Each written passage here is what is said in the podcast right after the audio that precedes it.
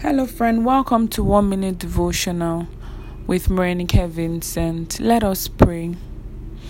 Our Heavenly Father, we thank you for yet another day to express your love, to receive your love.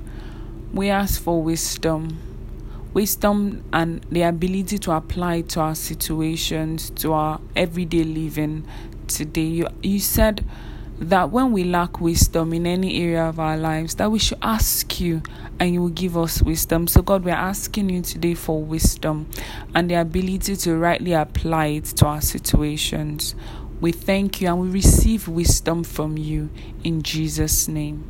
Amen. Have a beautiful day